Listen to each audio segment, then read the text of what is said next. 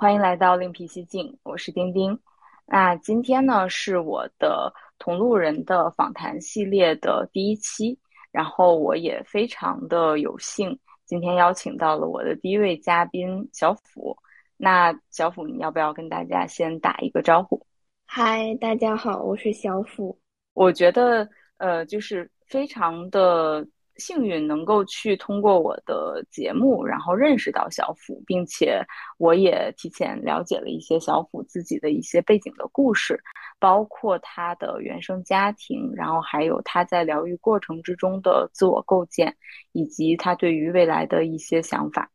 那我觉得，嗯，所有的就是小虎的经历吧，都给我带来了一种特别振奋、特别有力量的这种感受。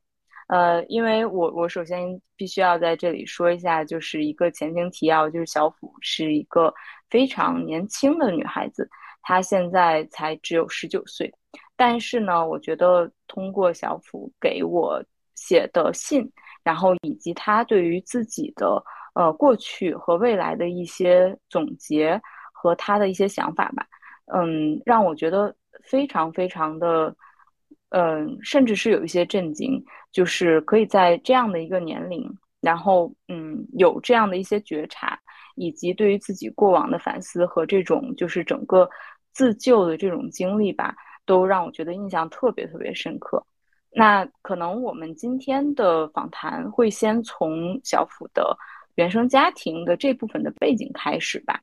呃，然后小虎，你看要不要先？分享一下，就是你在高中时候的一些经历，因为从你的信中我也有了解到嘛，就是在高中的阶段，你可能最初是知道自己父亲有了抑郁症这样的情况。那那个时候，就是你觉得这件事情对你是造成了一个怎么样的影响呢？在我高二的时候，嗯，我会感觉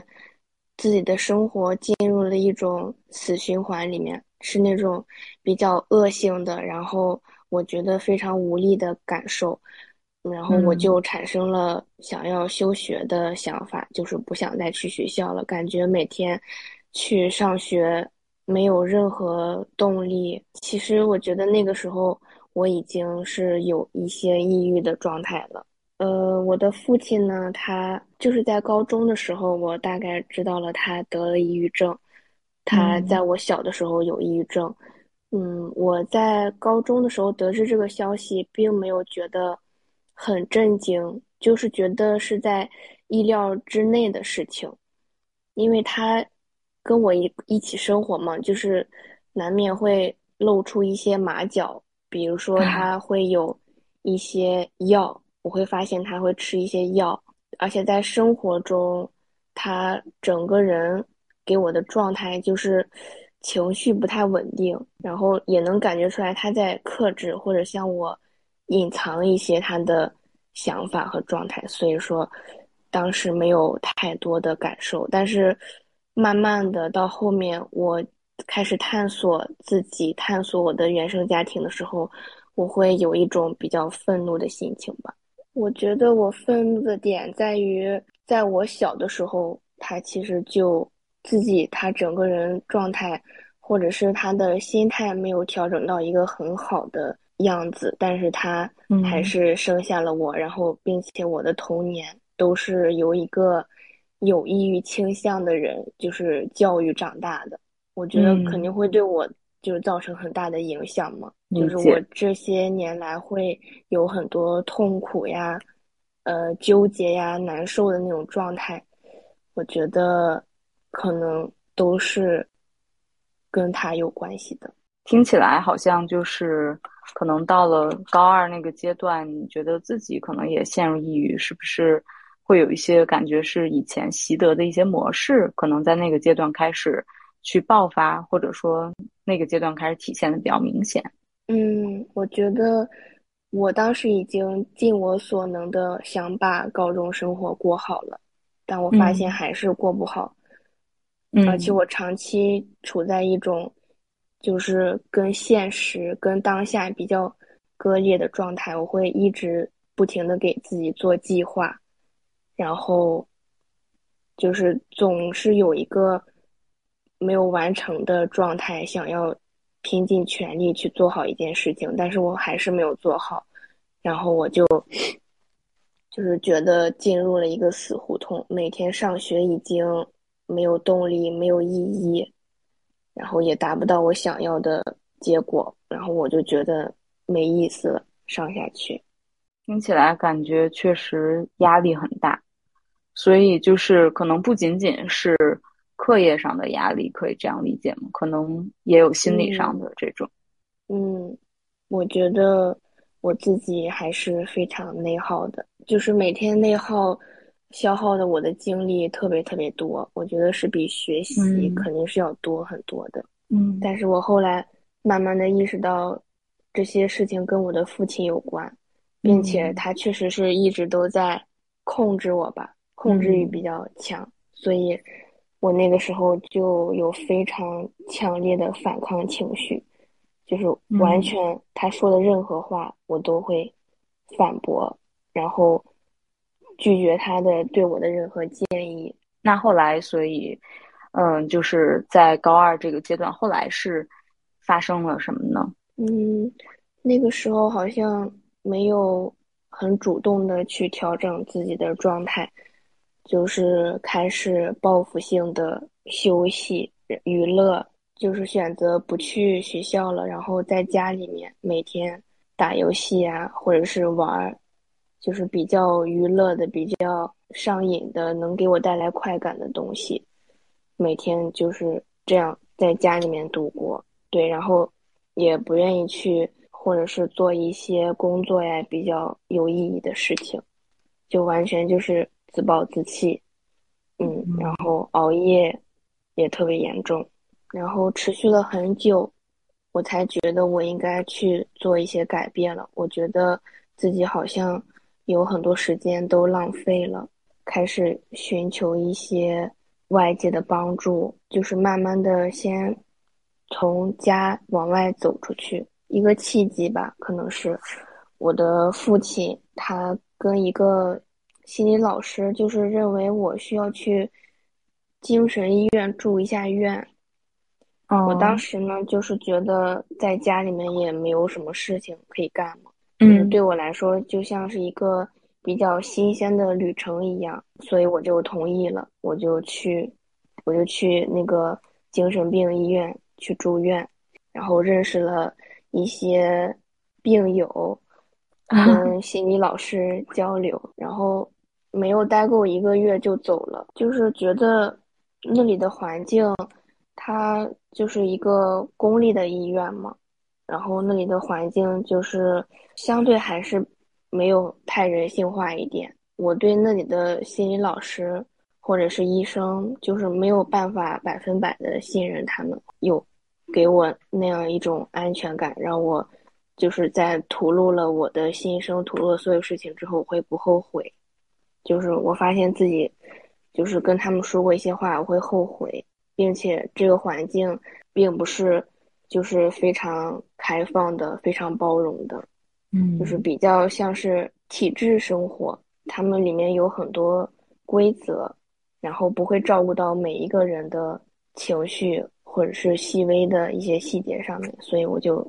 提前离开了。我的确没有想到，就是你有这样的一段经历。然后刚才就是你给我分享完之后，我觉得还挺震撼的。嗯，而且特别是你选择就是提前离开，这个我觉得是非常有力量的一个选择。因为我我非常能理解你前面说的，就是可能不能够去完全信任那个里边的人吧。然后刚才。你说的时候，其实我都有点紧张，就是 有点捏一把汗的这种感觉吧，就是会担心说，哎呀，会不会当时去说的一些话之后，会产生一些什么样的影响或者后果？虽然说短时间内可能在我们情绪波动太大的时候，的确是需要用药物去调整，但是它的度到底在哪里呢？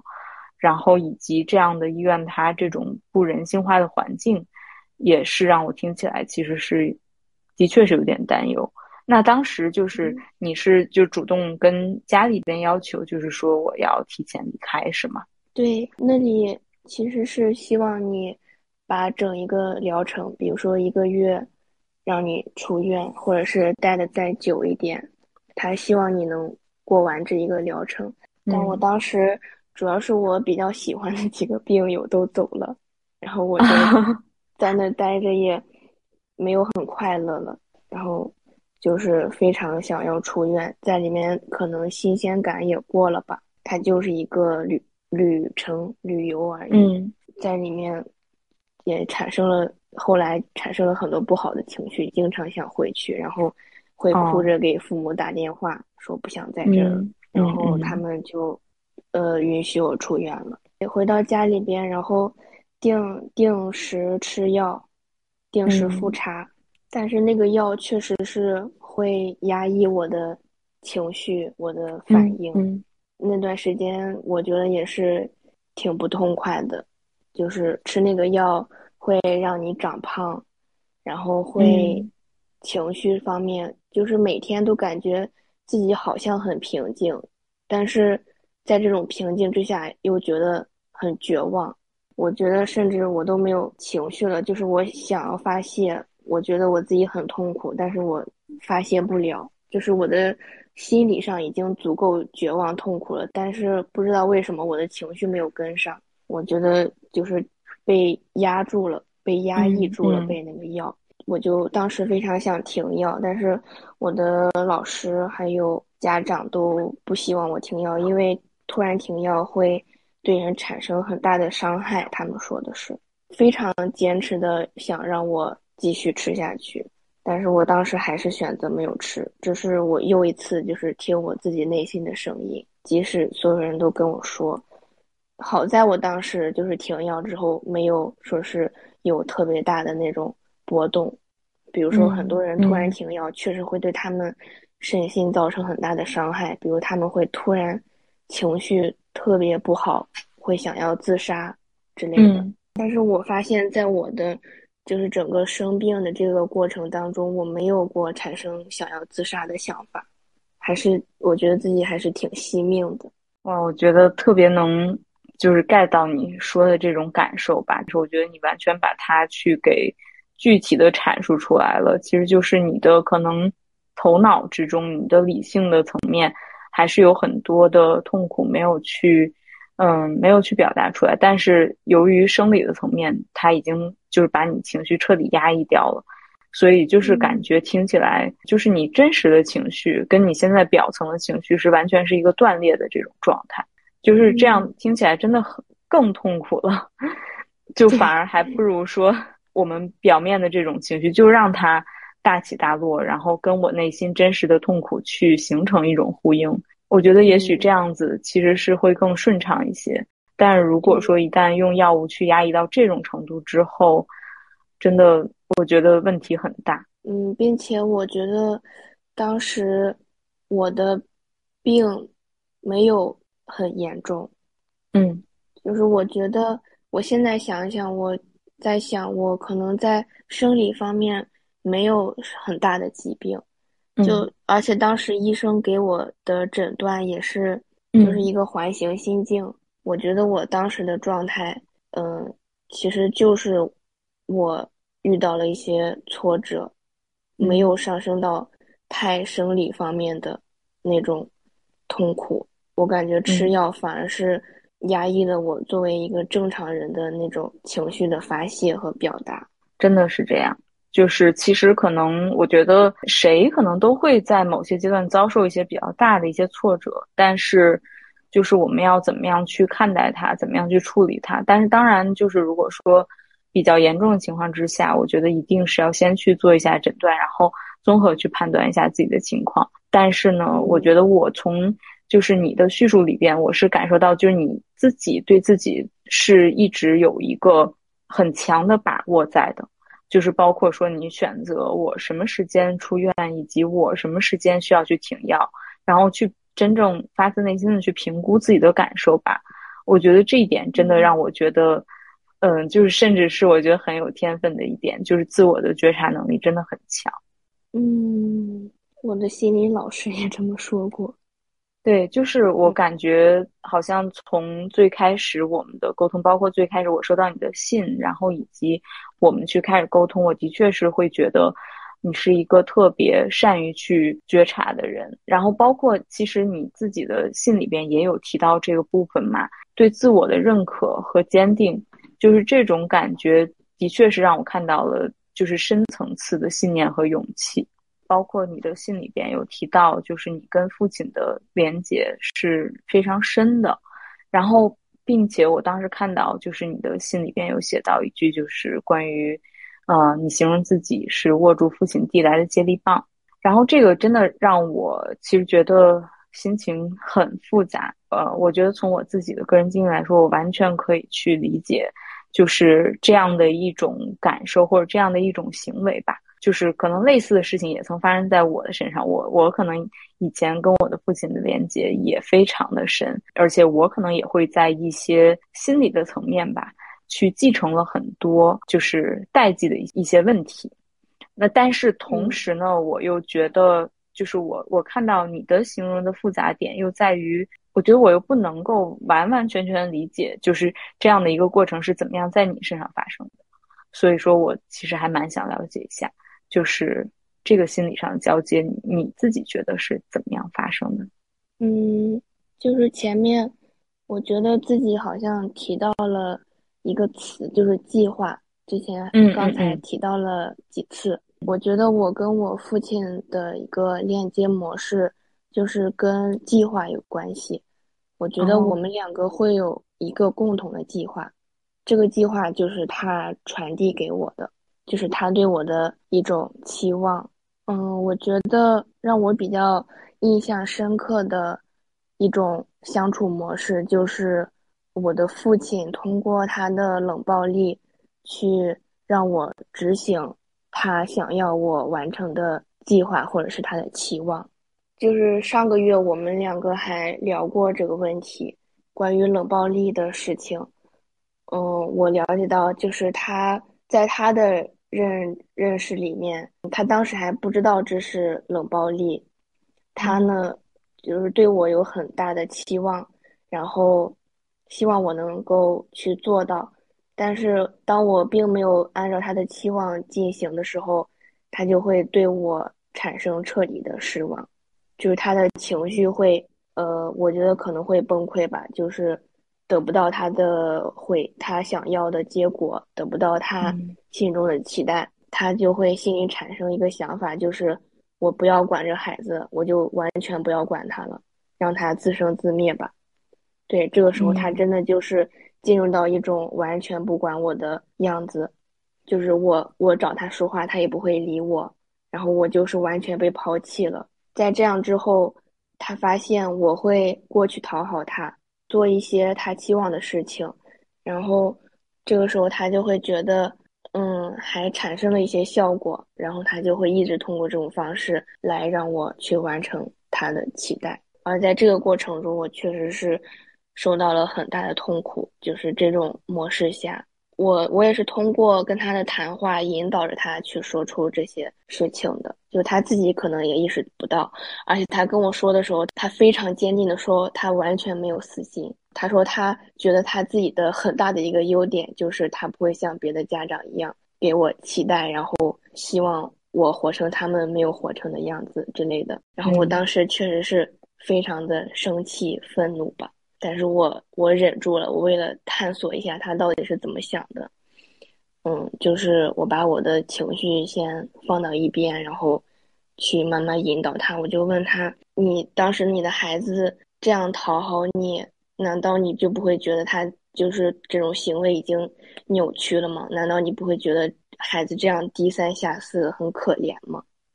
在你通过你的方式去。”打压我的时候，你不会感觉我的情绪受到了变化吗？就是我的情绪，你没有感到孩子很伤心吗？你没有感觉到他的情绪很不好，孩子的情绪已经崩溃了，然后你还要对他进行伤害吗？他说没有感觉到。就是我，我在那个时候，我就突然意识到他是一个什么样的人，可能会有点自私吧。我觉得他可能是一个自私的人。就是他只只是在想，就是我希望这个孩子变成什么样子，我想让这个孩子好，而他真的没有通过他的眼睛，通过他的感受，通过他的同理心去看到这个孩子内心到底是什么样子的。就是我觉得他的私心可能就在这里吧，他察觉不到的那些。哇，我觉得首先就是我在听你叙述这一段的时候，我有一个特别重要的感受，就是我真的非常佩服，就是你能够在那一刻跟你父亲去沟通的时候，还能够在当下。暂时的先抛除掉自己的一一部分情绪吧，然后去引导你的父亲，或者说是想要去更了解你的父亲，这个真的，嗯，我觉得很难做到。如果是我自己放在那一刻的话，我觉得，嗯，特别是以前的某些阶段吧，可能我一下子情绪就会上头了，就是上头之后，我可能就没有办法，我我能够意识到说我要先。可能先放开自己的情绪，或者是我我的目的是什么？比如说，我觉得我听下来，你可能跟他的这场沟通是想要去更了解你的父亲，就是这样的一个这样的一个目标在。然后你可以去为了这个目标去考虑，说我需要怎么样去在这个阶段去去调整好我自己的情绪，或者调整好我在当下的一个心态，然后后面我再去复盘，再去总结。就这个我听下来真的特别的完整，就是而且。真的非常的成熟。那你跟你父亲做了这样的一个交流之后，然后包括你可能现在的这样的一些复盘的一些想法，嗯，比较清晰了之后，你的感受是怎么样？或者说你现在是怎么去看待你的父亲呢？以及你们之间的这个关系？嗯，就是其实那个也只是一个成功的案例而已，就是大多时候可能都是失败的，然后情绪上头。没错，理解。然后确实是在那件事情，我当时我觉得还比较理性吧，然后嗯，发现了这样一个惊天的秘密，然后我就突然觉得他不是我平时的想象的那个父亲。就是我一直以来都是把他当做亲人，就是本能的依赖他吧，把他当做自家人，然后从来都没有就是考虑过他是一个怎么样的人，好像就是没有了解过他。但是就是那一刻吧，就突然觉得他就是一个自恋、自私的人。对我当时我是我这么觉得，然后他跟我有很不一样的思维方式。就是如果我觉得说自己的父亲自恋自私可能不太好，换一种方式，可能是我们两个就是思维方式是很不一样的人。我会很关注情绪，但他很关注理性，他会分析一个事情，就是我们的想法是特别不一样的。从那之后，我就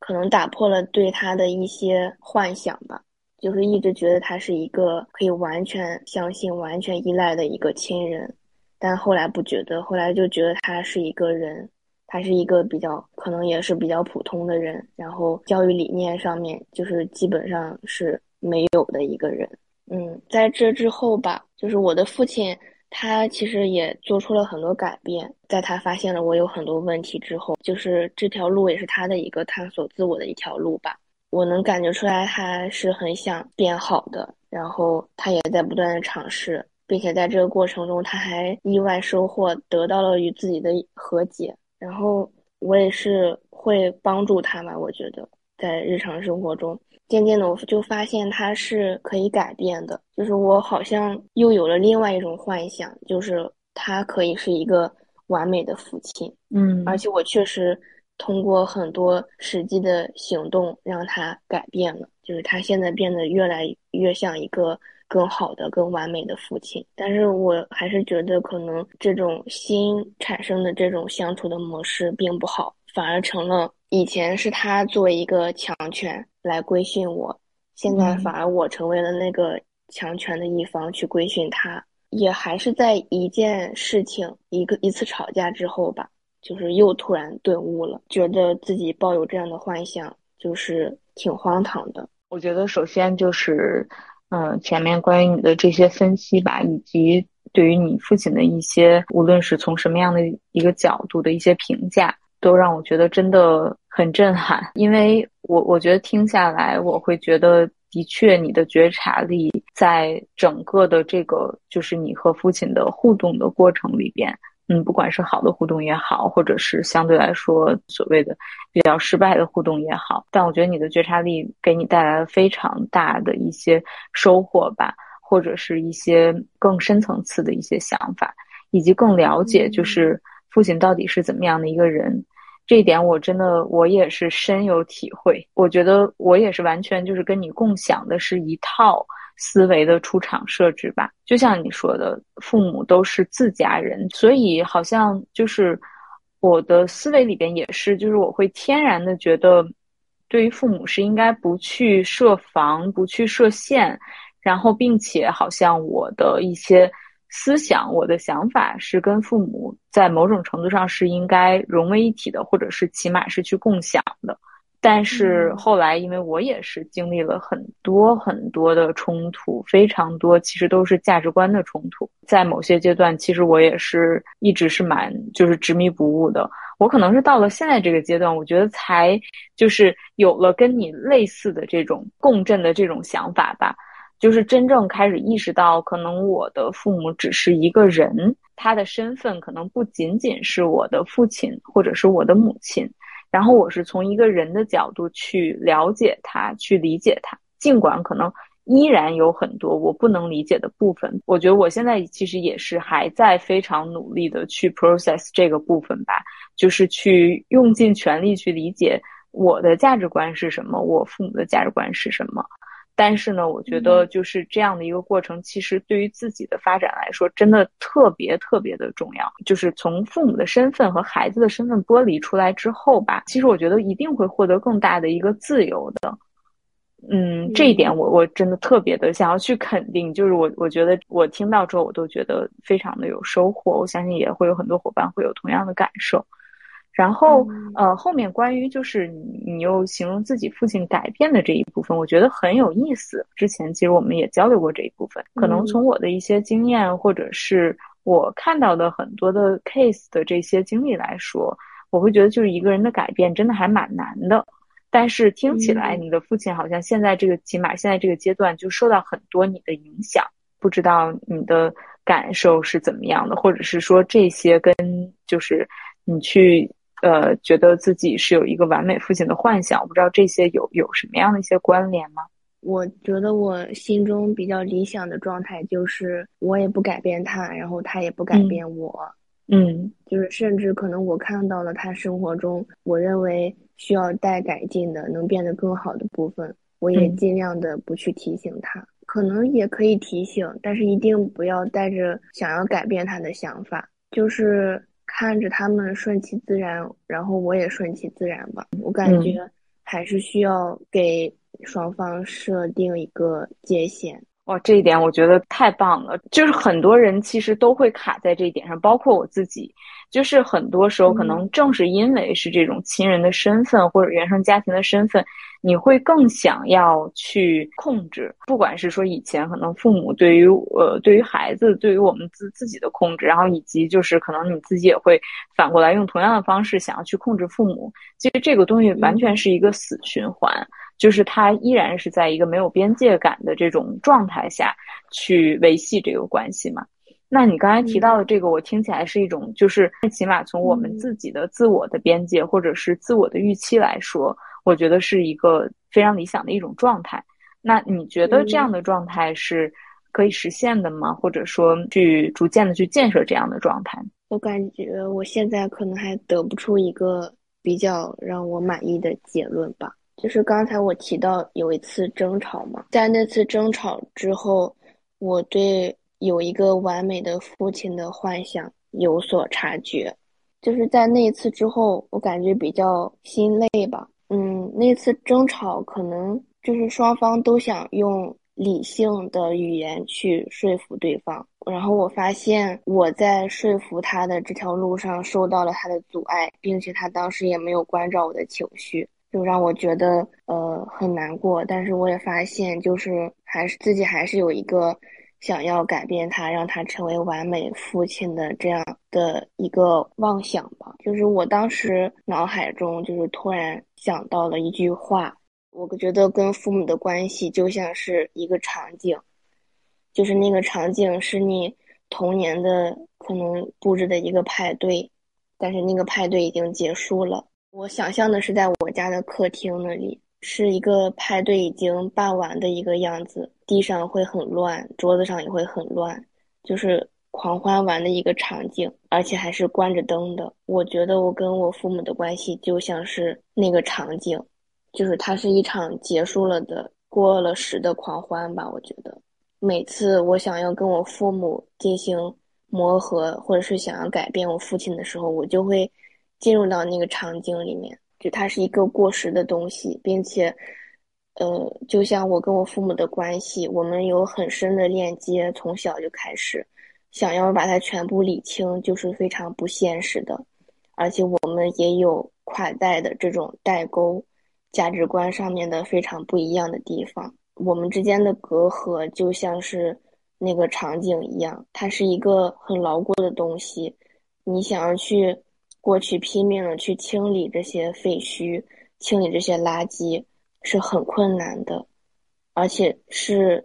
一种倒退的，就是你回到了过去，然后你想清理那些东西，但是你是要往前走的。特别是我可能现在正在一个向外走，我总有一天要离开他们，而他们教育我，就是为了让我成为更好的人，然后让我从这个童年中。走出去，哇！谢谢你的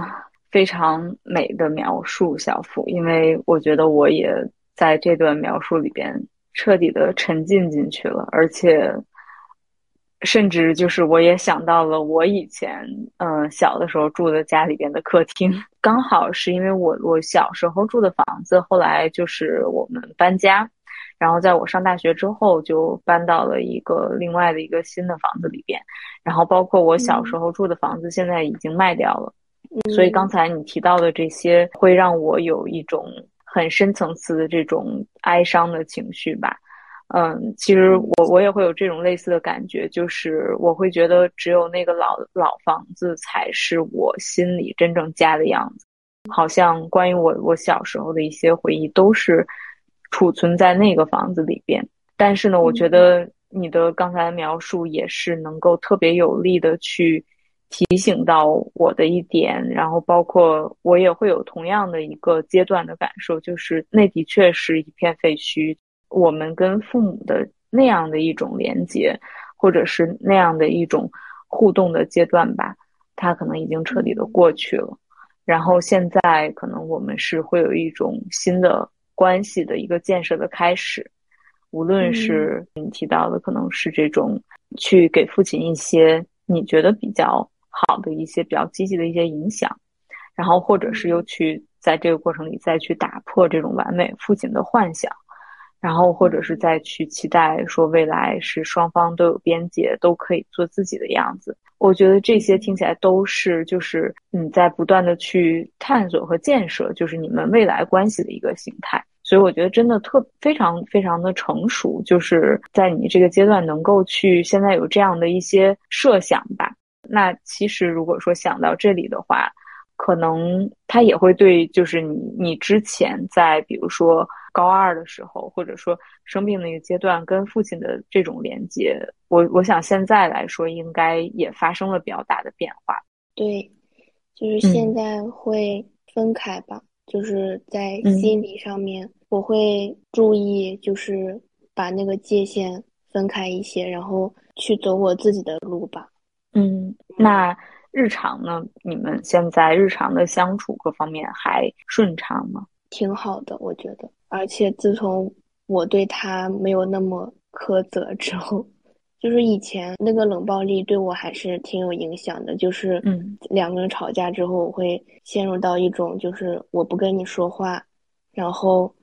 嗯，直到你先跟我说话，然后我就赢了，就是处于那样。以前会有这样的一种像小孩一样的心理嘛，现在感觉自己不会有了。感觉自己在这方面好像成长了，对，就是跟他吵完架之后，接着就过去跟他说话，然后说生活上的一些事情。那那他的反应是怎么样的？就是顺着话接下来了，嗯，我觉得还挺好的。就是这样一个相处，还挺有界限的。就听起来可能不会说像过去经常会去硬碰硬，或者是一定要去 battle 出一个对错的这种感觉。嗯，对，啊，真的很不容易。其实我觉得，就是可能你是一直在提到说。我的父亲有一些变化，或者受到我一些影响，或者说我的父亲开始跟自己和解。但是其实我觉得回归到你的身上，小付，我会觉得是，就是其实这个过程里，我听到的是你自己跟自己的一个和解，包括可能你跟你心里父亲的形象，不管是以前还是现在，后来的一些期待吧。就我觉得这个的和解，其实才是特别重要的，才是真正能够去。解放你自己的内心，然后能让你自己的内心觉得更自由、更舒、更舒适的一种选择。嗯，现在就是感觉自己好像慢慢的从那片废墟里面走出来了。嗯，然后生活，发现生活有很多需要我去成长的地方，但是那些东西都是待挖掘的东西。比如说跟你交流的话，我会。挺担心一个点，就是我一直在说我自己的事情，而没有呃跟你产生一个交流的状态。嗯，这会让你产生一些担心吗？嗯，对我就是觉得自己可能在交流方面需要更好一些。比如说之前我会特别关注我自己吧，就像我的父亲一样。嗯，我会把大量的时间和精力还有兴趣。都放在观察自己，然后关注自己上面，但是这些关注自己好像并不会让我变得多好，或者是变得多么改善我自己。这些关注就是可能跟自恋比较像吧，就是对自己有兴趣而对别人没有兴趣。我现在非常希望我能够对别人产生兴趣。在跟别人交流或者是认识别人当中，才能更好的认识自己。我觉得，对我我完全赞同你刚才说到的这几点。嗯，首先，可能我我觉得我们的交流的话，呃，其实这这个你完全无需去担心，因为毕竟我们现在的交流的这个。呃，场景就是需要你来去分享出来自己的经历，而且我的确觉得你的经历是非常非常有自己的特点，然后并且也有很多就是值得在疗愈路上的伙伴们能够去了解到的一些点，所以我觉得这个这样的一种就是自我的吐露，或者说你自我的剖析是有价值的，这个跟自恋或者说那种仅关注自己的那种所谓的活在自己的世界里是有本质区别的。所以这一点，我觉得一定要从客观上，呃，我想要去把它梳理的更加清楚。然后刚刚你说到的就是自恋的这一点，我也是 非常的感同身受。呃，但我还是想说的一点就是，我觉得每个人其实是有自己独特的一个人格和自己的一个性格的底色的。从我们刚才的交流，然后以及你对于自己的一些想法的分析吧。就是我，我其实是会感受到的是，可能在某些阶段，我们都会有这样的一个比较自恋，就是会去过度的关注自己的一个阶段。的确，就是这个阶段，可能我们是很难去真正对别人发生真正的兴趣的，更多的其实都是自我的投射，就是会有一种感觉，我们好像没有活在这个世界上，我只是活在自我的世界里边。但是呢，我觉得这个是其实也跟我们跟原生家庭的关系是有关联的，因为它其实是一种习得的模式。就如果说我们分析下来，如果说我们的父亲或者是母亲他会有一些自恋的模式存在，那其实我觉得，呃，我们作为孩子从小都会有这样的一些习得。但是呢，它取决于就是未来我们会不会再去在这个方向上一路狂奔吧。就是如果说你在某一个阶段发现这一套这一个方向行不通了，然后或者是我们开始有有一些契机去反思，或者是去疗愈、去自救，呃，怎么样的一些转折都好。其实这个我觉得就是从深层次说明，我们其实并不是真正去认可说我就只是想活在自我的世界里边。特别是对于有觉察能力的人来说，可能你觉察这一点。会总会有一些节点会让你觉察到这一点的，然后让你去开始去改变。所以我觉得，就是你的习得跟你天然的去认同这种模式是有一个本质的区别的。啊，但是呢，就是当然这样的觉察非常非常的重要。刚才呢，我们是聊到了就是小福的这种呃原生家庭以及他自己的一些特别独有，而且我觉得非常非常深入的一些觉察。呃，然后而且其实我还蛮想关注的是小虎你的疗愈的这个后续吧，后续疗愈的过程，就是在这个过程里里边，你觉得有没有什么是你觉得特别有效，然后。或者说比较呃推荐给大家的一些疗愈的方法，或者是一些小小工具啊什么的，因为呃之前你也跟我分享过一些嘛，我觉得都还蛮不错的。我之前一直觉得自己没有什么疗愈的方式，嗯，不过后来跟你交流之后，我发现确实是会有一些经验，比如说让情绪让让情绪自己走，然后。你甚至可以沉浸在你的情绪里面，就是给他一定的时间，让他自己离开，然后给自也给自己一些时间，嗯，储存一下自己的能量。如果你觉得这段时间自己很累，给自己安排了太多的事情，或者是有力不从心的时候，可能就是需要你去休息一下。然后储存一下自己的能量，不要让它突然就是耗光，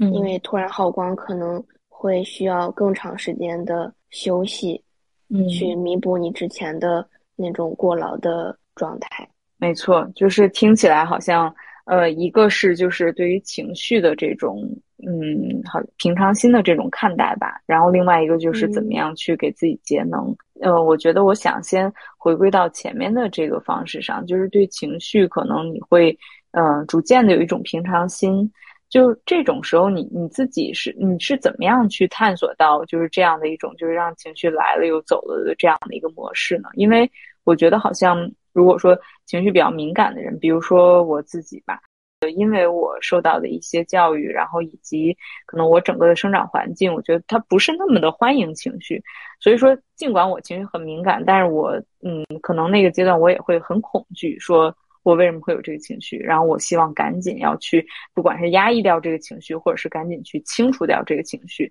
反正就是我会做很多的事情去否认我的情绪。那这一点你是怎么样去做到，就是说能够去接受这件事儿的？如果我的情绪很差的话，我会想要赶紧回到我的房间里面吧。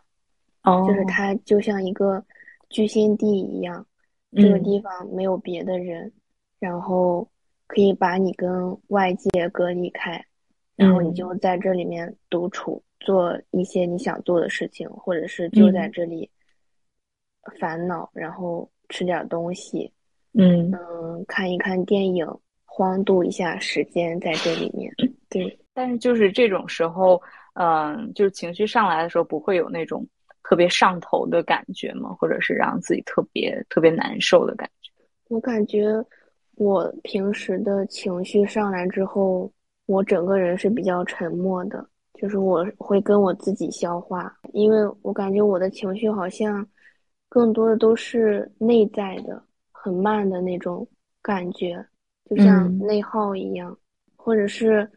我在房间里面，可能也是在找一个情绪的发泄口吧。嗯，比如说看电影，对我来说就是一个情绪的发泄口。那这样就是我听下来，可能你相对来说不一定倾向于去把情绪发泄到，呃，比如说可能一些通过关系吧去发泄自己的情绪，或者是。呃，不管是跟父母去讲，还是跟朋友啊什么的去讲，可能你会更倾向于自己去把它给消化掉，对吗？朋友的话，我觉得别人是很难跟你感同身受的，而且我感觉我的情绪感受跟我的朋友们好像不太一样，然后我觉得好像也没有必要把我的。呃，一时的情绪去告诉他们，然后让他们也难过吧。我感觉我的朋友可能不能理解我的情绪，有时候，嗯嗯，就是没有办法感同身受，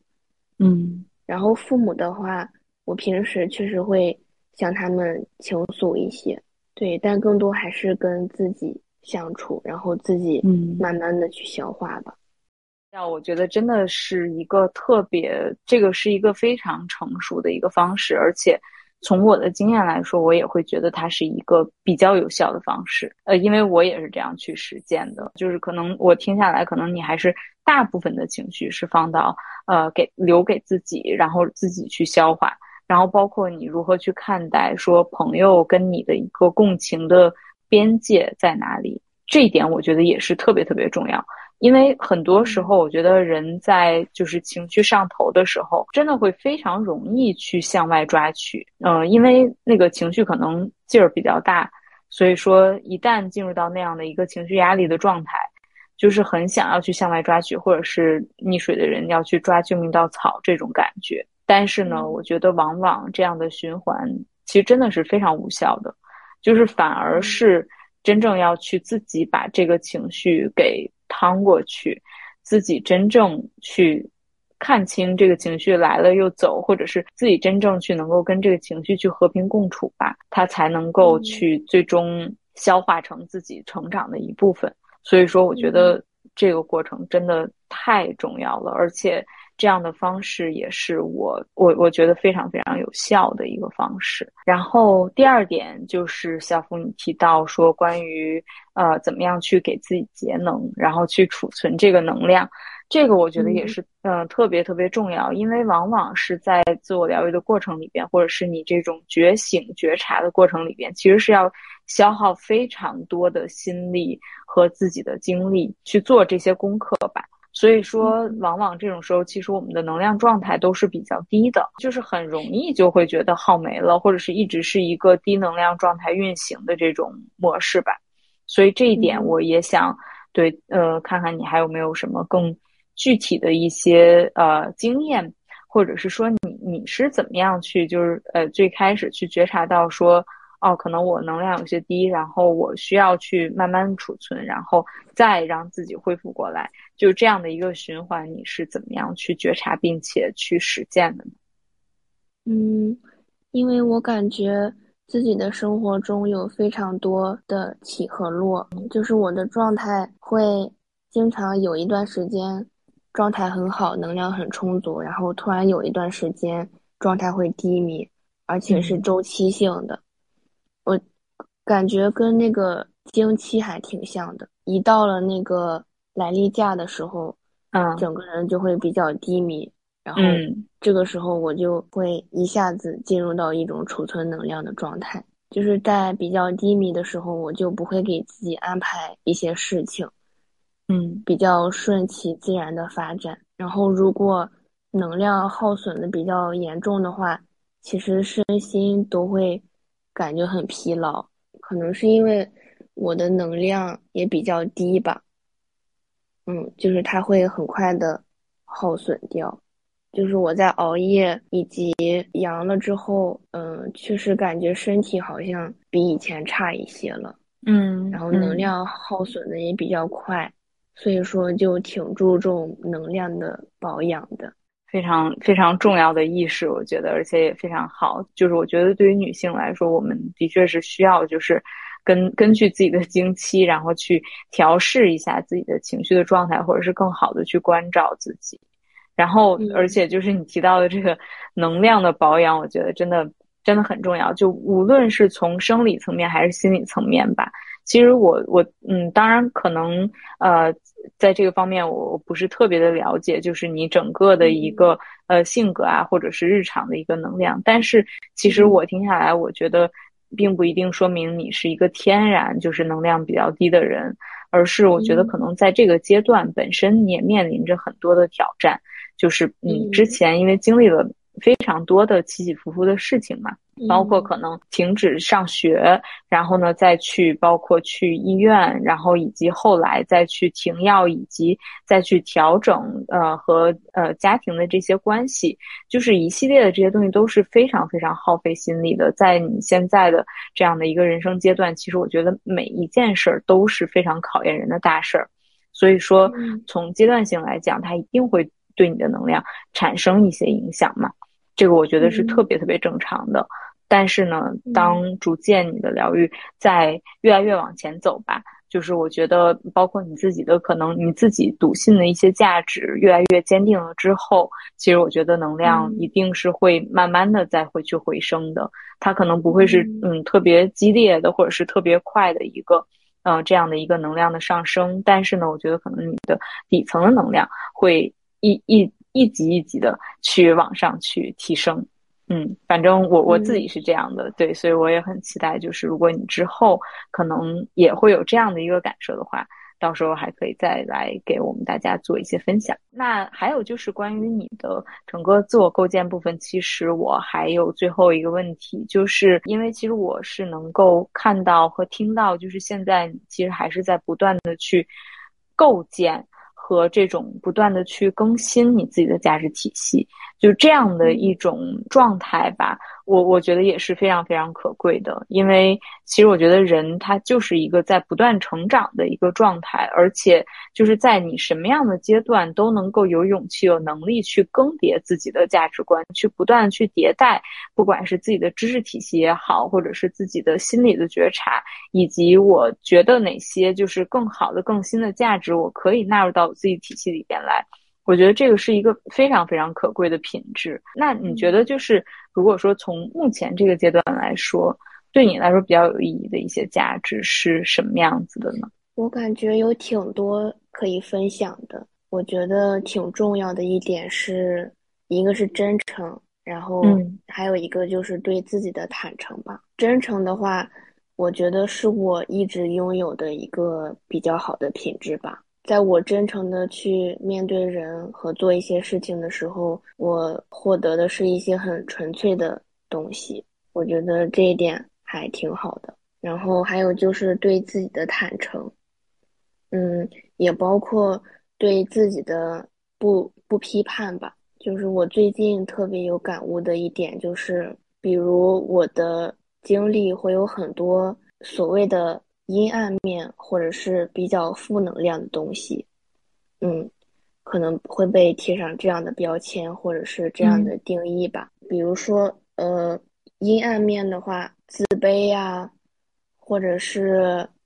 嗯，自己的一些欲望、自己的一些想法，比如对权力的追求，或者是虚荣这些东西。对于这些的话，我感觉，嗯，你如果在一个自己的一个人生阶段里去追求这些东西，不要觉得羞耻。在在过去这个阶段回去看自己，就不要去否定这些东西。这些东西就是你在某一个阶段所追求的东西，也是你的某种生命力的体现吧。就比如说。我最近挺喜欢的一本一套书，就是《那不勒斯四部曲》。嗯，就这本书吸引我的地方，就是在于那个作者他的坦诚，一一些袒露，就是很多人都会有那样的想法，但是都没有被说出来。也比如说我父亲的抑郁症吧，可能在他当时的那个社会当中，这是不被接受的，或者是这是难以启齿的，或者是。连寻求帮助都需要小心翼翼的，嗯，或者是直接克制自己，然后回避去寻找帮助。其实我我听下来可能会是三点，就是一个是真诚，然后再有就是对自己的这种坦诚，就是一种对真实的追求，然后以及就是在这种真实下边，可能你也会呃尽量的去做到不去自我批判。不去评判自己在某一些阶段的选择，或者是某一些阶段的一些追求，觉得这三点都是特别特别重要的。汇集成一点，我觉得最终其实还是一个，就是做一个真实的人吧。而且这一点恰恰就是最难的。如果说一个人，我觉得他能够在很多的时候能够去真实的去表达自己的价值观。然后真实的去展现自己，去保持自己一个相对来说更加真实的状态，不去嗯违心的去做一些自己觉得不得不去做的事情。其实我觉得已经是很难，并且是对人已经是比较高的一个要求了。但是当然，这个也是我现在这个阶段想要去追求的一个事情。而且我觉得听你提到，就是现在认可的这一套价值体系吧。在我听来，我我也觉得非非常非常的有共鸣。我觉得就是其实我们前边的这些梳理，还有小虎的分享都非常的完整，而且也有特别多他自己独到的心得，包括对原生家庭，还有这种现在这个阶段的自我构建。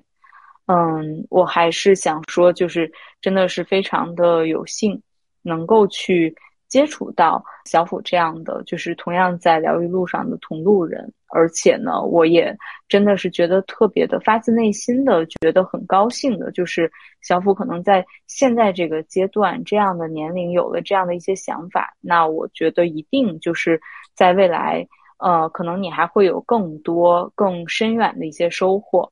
嗯，只要去顺着这条路去走吧，就是其实我觉得未来可能还会有很多很多。嗯，更加让人觉得惊喜的成长和自己的变化。那如果说之后的你有机会再来回看，就是现在这个阶段的自己，我我相信肯定还会有不同的感受。那最后，我想邀请你来分享一下，就是如果你现在想对未来的你去说一些什么呢？对未来的自己，可能还是会有一些期待吧。但是具体的期待的话，好像。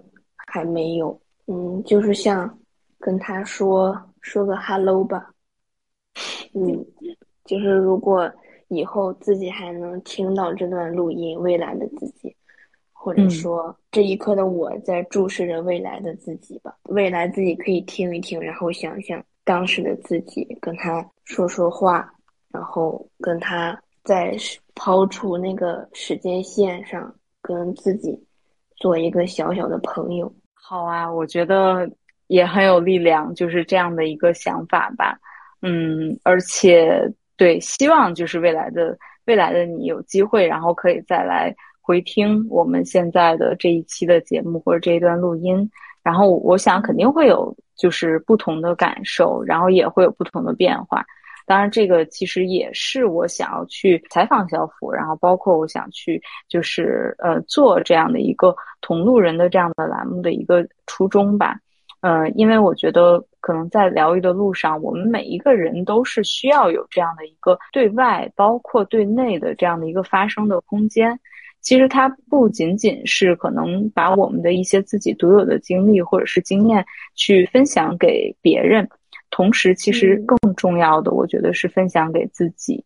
然后用这样的一种对内的分享，我们其实能在这个过程里边去确信自己疗愈的过程，自己疗愈的经历，然后并且呢，能够更好的去，嗯，去助推自己在这个阶段的一个疗愈的进展吧。所以说，我也希望就是今天的这样的一个交流吧，能够带给小福这样一个。对内和对外发生的一个收获，嗯，也希望能够帮助你去记录下来你自己在疗愈过程之中这样一个小小的里程碑，我觉得很有意义。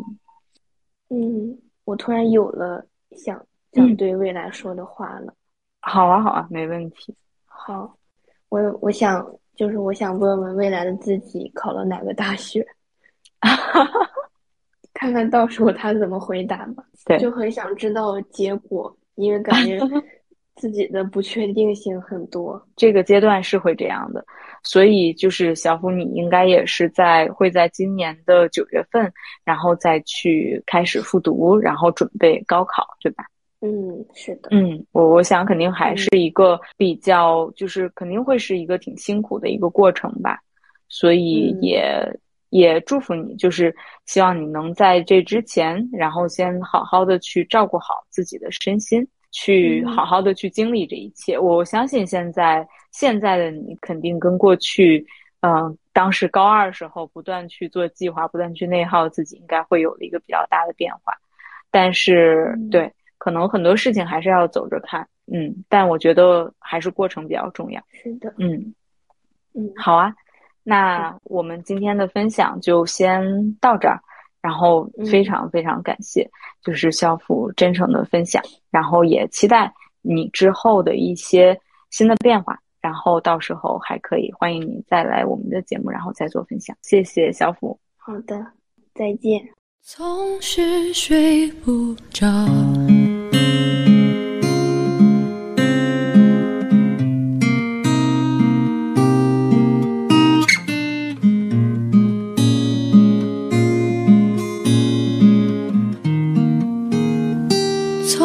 是睡不着，空气里充斥着烦恼。明知道有的事还太早，不要庸人自扰，就是睡不着。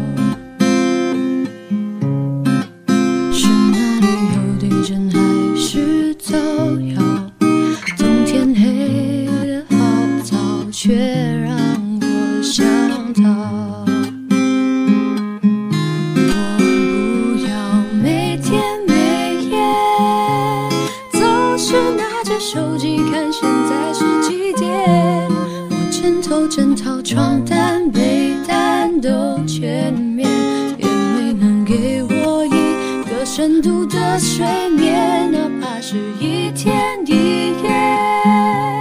我都会用尽全力与世隔绝。可惜的是，我的失眠无解，